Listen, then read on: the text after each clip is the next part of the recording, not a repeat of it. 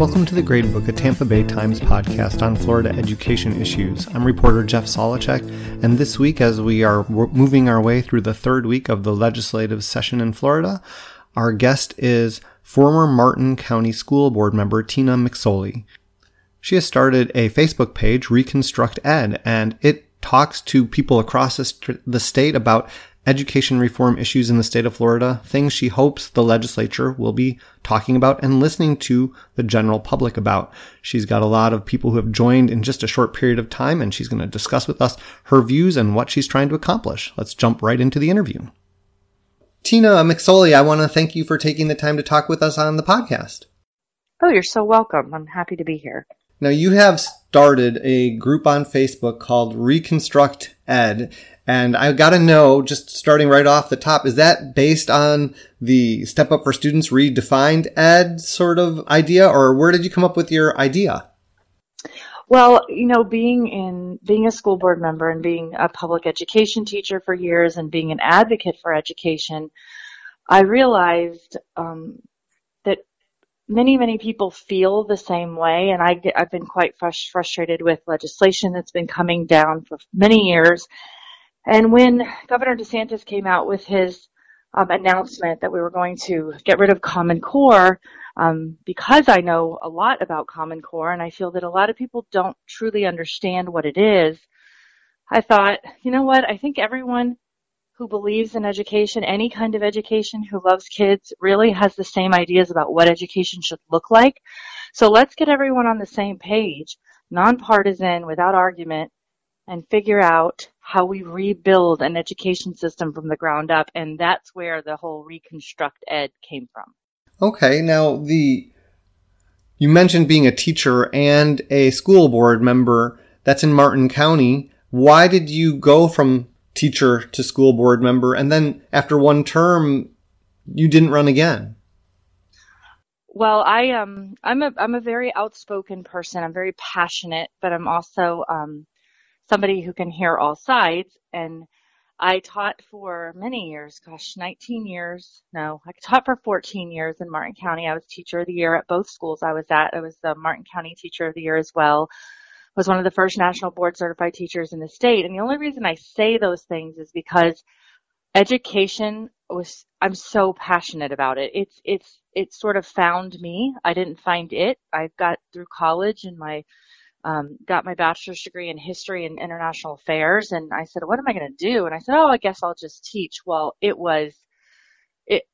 once I got into the teaching at FSU, I loved it. It was like everything I'd ever been looking for in a career. And then I got into my career, and I just, anything that I could do, I did it.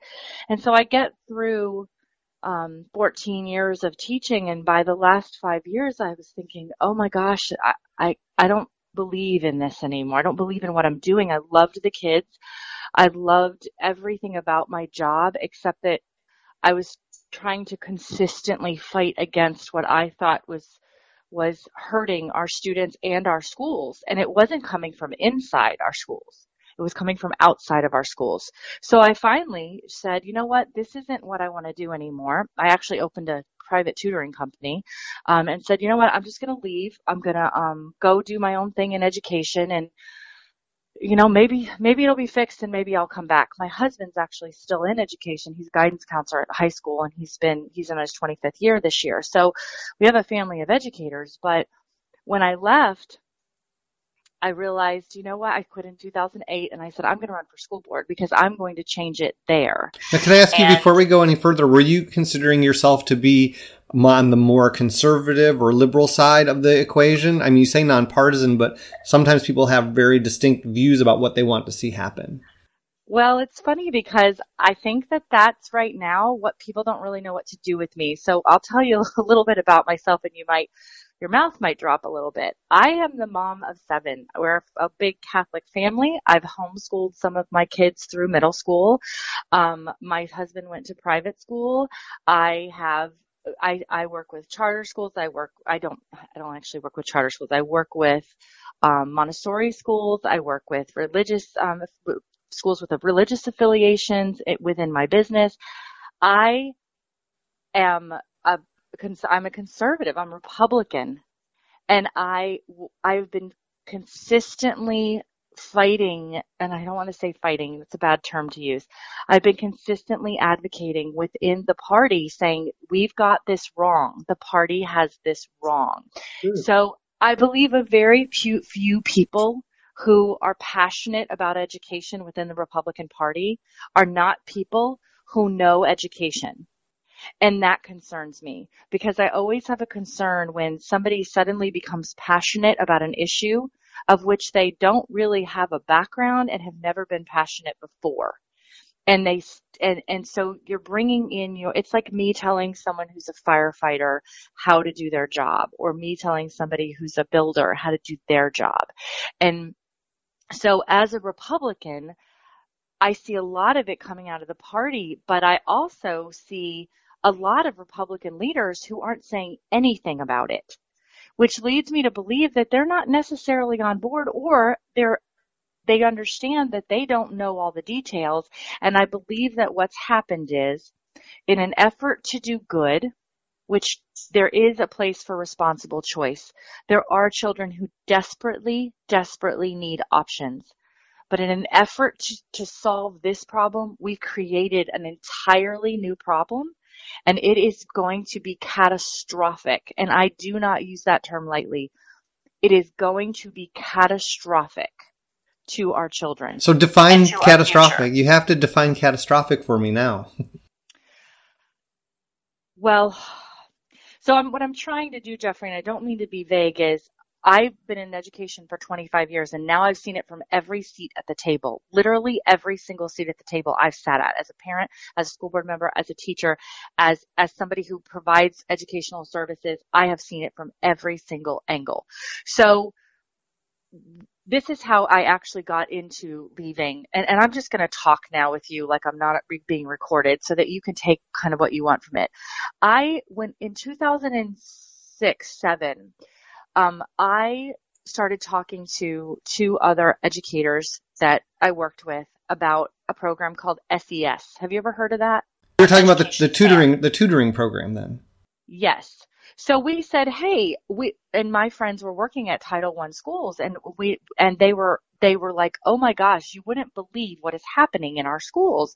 These companies are coming in, and they're like, they're not providing services. They're not doing what they need to do. We need to do this and do it right. So we said, okay, we'll do this. We went to our first meeting in 2007 just to see what this was like.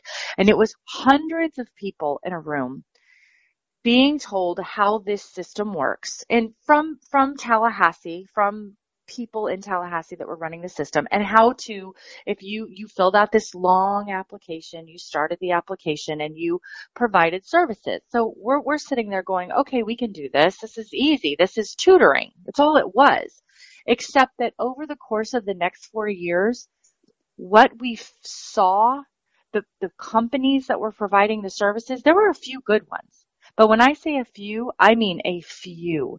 There were people, it became a money grab, and every child had $1 on their head, and every child that you could get was $1 for your company. And I actively, even as an SES provider, with my 2 colleagues who were master educators, knowing that we provided a wonderful service, I knew that this system was a colossal waste of taxpayer dollars, and that we were funneling money out of our schools and into the pockets of private providers that were not doing their job.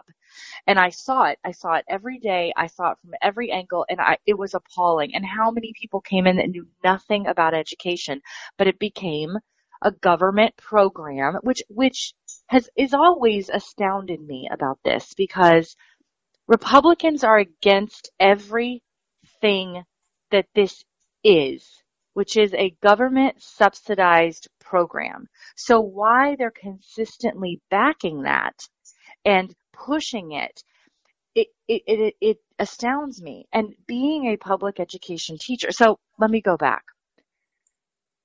SES, they got rid of SES, and I said, oh my gosh, thank goodness they've come to their senses. I spoke in Tallahassee at legislative hearings about this program. I'm like, this has to go. This is not good. And when you, so that's why I say I don't really know what to do with me. I'm a mom who's been a teacher, a public education teacher, but I'm a conservative. My family was at a Trump rally, which everyone's like appalled that I'll even admit, even some Republicans. But we went to a Trump rally on a school night at 10 o'clock at night with all of my kids. And I really wanted to go to say, I want to see him in person because of all the marketing and media I've seen. I want to see what he actually presents in person to make draw my own conclusions. I marched for pro-life in 1994 when I was in Tallahassee as a college student, 1995 in Tallahassee. I am about as conservative as they come, but I'm also somebody who doesn't read the party Bible and follows it to a T, because I don't believe that as individuals in the United States, we should ever, ever believe our government. So, okay, I want to go from that then, because we have the situation now where you have the government in Tallahassee controlled by one party, the Republican Party, and they want to do certain things, and they're amping it up, and you're talking about reconstructing it. So where do you see things needing to go as opposed to where they're headed now? Ideally, where I'd like them to go is I'd like people who are in charge, who have made a commitment to this state, who are public servants, to sit down and say, I do not want to hear from anybody but professionals in the field. I want to know what the problems are, where we were, where we are now, and where we want to go. What is our ideal education system in the future? And what is happening right now that is going to prevent that? I don't know, Jeffrey, if you saw my school board when we approved the charter here, which I was the lone dissenting vote, and then I was one of two that dissented against the contract that we approved. But what I said there was where is too many choices too many? When does it become too many choices so that it cannot be funded? And that's really where Reconstruct Ed started. It was, listen, I believe that people who aren't profiting off of education want the same thing for kids, all of them. I believe Republicans, Democrats, independents all want the same thing. They want every child to have equal access to education. They want every child to have an adequate education for their child. And I say adequate loosely. Obviously, that we want an excellent education for every child. But we all know that every single individual child, you can't serve the masses and give everyone exactly what they need. So you have to do the best that you can. So it is the duty of the public servants in Tallahassee to stop and to say, wait a minute, there's a lot going on here, and we need to figure out what's happening, because we're spending taxpayer dollars. We're changing programs that we supposedly already changed. And really, this page resulted from that announcement about Common Core. And the first thing that came, I laughed out loud when I saw that, because the first thing that I thought as a Republican was, we were told several years ago that we got rid of Common Core, which everybody know didn't really happen, but they renamed it. They spent, I don't know the exact number, but at least hundreds of thousands of dollars, possibly millions of dollars, rewording the Common Core to make it the Florida standards. They got input. They spent tons of work. We've rewritten all these textbooks. We've adopted textbooks. The entire system is based on our standards that supposedly were rewritten by the Republican Party. Now, we didn't actually do that. We didn't actually get rid of Common Core before, when you told the taxpayers we were getting rid of Common Core. That's my concern. As a responsible Republican, as a responsible conservative, why are we allowing this sort of thing to go on? And why would anyone in the state agree to just gloss over the fact that we were already told this was done? It wasn't done. Now I look at your page and I see that you give a lot of practical advice on how to become an education advocate, going to board meetings, writing to lawmakers, staying on top of things, and doing it on a consistent and regular basis. Do you have any anticipation that that kind of work will stop the forward motion that is we're seeing right now with all of these pieces of legislation and activities happening? Sadly, I don't. But we can't stop talking about it, because I do see us getting some leverage. I do see I believe there are a lot of Republicans within the party that do disagree with this, that do see what's going on. But education is much more complicated than people understand. And I think you know that because you've been reporting on it for so long. It is a very, very complicated concept. And I think a lot of people, even our elected officials who don't know a lot about education, are intimidated by trying to walk into a meeting and argue against what the status quo is, because they don't have enough information to do that. So I think until we get real conversation where people are not yelling at each other and people are really talking about the issues and saying, where is there a place for vouchers? Where is there a place for charters? Where is there a place for choice? Where is there, how much funding can we afford? Once we answer those questions, every child will have what they need. But we're on a very slippery slope right now, and I do fear that we are going to destroy the entire system, including the charters and any other form of choice, if we aren't very, very careful. Because, you know, I often say, if I want to buy 5 cars so that I have a choice on which car I'm going to drive every day, there's an expense to that, and eventually I can't afford any more cars. So where does it stop? And why are we not responsibly moving down roads when if we see a problem, we need to fix it? And really that's where the surveys came in Reconstruct Ed. Those surveys were meticulously created, and I have to say, now hindsight's 2020, what we should have made the first question in every survey was, what is your party affiliation? We didn't do that, and I didn't think to do that until after we were done with the surveys. And I thought, oh my gosh, I should have added that, because then we could have seen, you know, who is responding, where is the majority of the party coming from? Because the whole point is to show that this page is an amalgamation of each party. I know parents on there that are homeschool parents, private school parents, charter school parents. They go to parochial schools. They go to public schools. They've chosen every form of education. Yet, if you look at the survey results, they are skewed in almost every question, extremely skewed. Some of the questions, do you want to get rid of testing completely? Only, I don't have the surveys in front of me, less than 10% said yes. People believe there should be assessments, but almost 70 or 80% of people said the way we're doing it is not the right way. And these are public school advocates, because here's what it comes down to, Jeffrey. Every time I talk to a politician, or an elected official, I should say, every time I talk to an elected official that does not really understand public education, every time I talk to a Republican or a Democrat who's really just touting whatever their party is giving them, the one thing that keeps coming back over and over again is, why do you want everyone else to be like the public schools when the public schools are the ones that have messed this all up? You're complaining about the public schools. You left the public schools, Tina, because you didn't believe in what you were doing anymore. And yet you want us all to be like the public schools. And that right there is the baseline question. That is a false statement. I left the public schools because of what was being done to them. I don't believe there is one person on a public school campus anywhere in this state, and I could be wrong, obviously, I haven't interviewed all of them, that believes what we're doing for kids won't hurt them. But they also know exactly where it came from. And it came from Tallahassee. And it came from Tallahassee under statutes that we have no choice but to follow.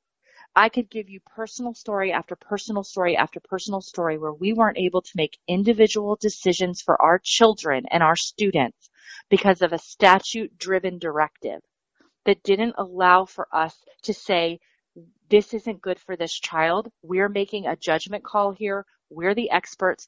This child is going to do this. And I have to say, it's a bold statement, but I completely believe that it's true, that our mental health crisis is a direct result and can be lined up almost directly with the institution of all of these standardized tests, the institution of all of these statutes that have required us as teachers and instructors and administrators to put every single child in a box and say, you will fit in that box. You will do whatever I want in that box, and you are not allowed to come out of that box. And that is what has come from Tallahassee, not from the public schools. I was going to say, now we have to encourage people to get involved in your conversation and to make it so that you're not alone in this talk. I mean, you make a very persuasive argument for a lot of the things you're saying, and I've heard it from other people too, but it doesn't seem to be breaking through all the way to the people who are making those votes in Tallahassee. Well, I think the problem is that there's a lot of money and there are a lot of lobbyists, and it's funny. Someone told me one time, I said to them, and I have dear friends in Democrats and independents, and I truly am.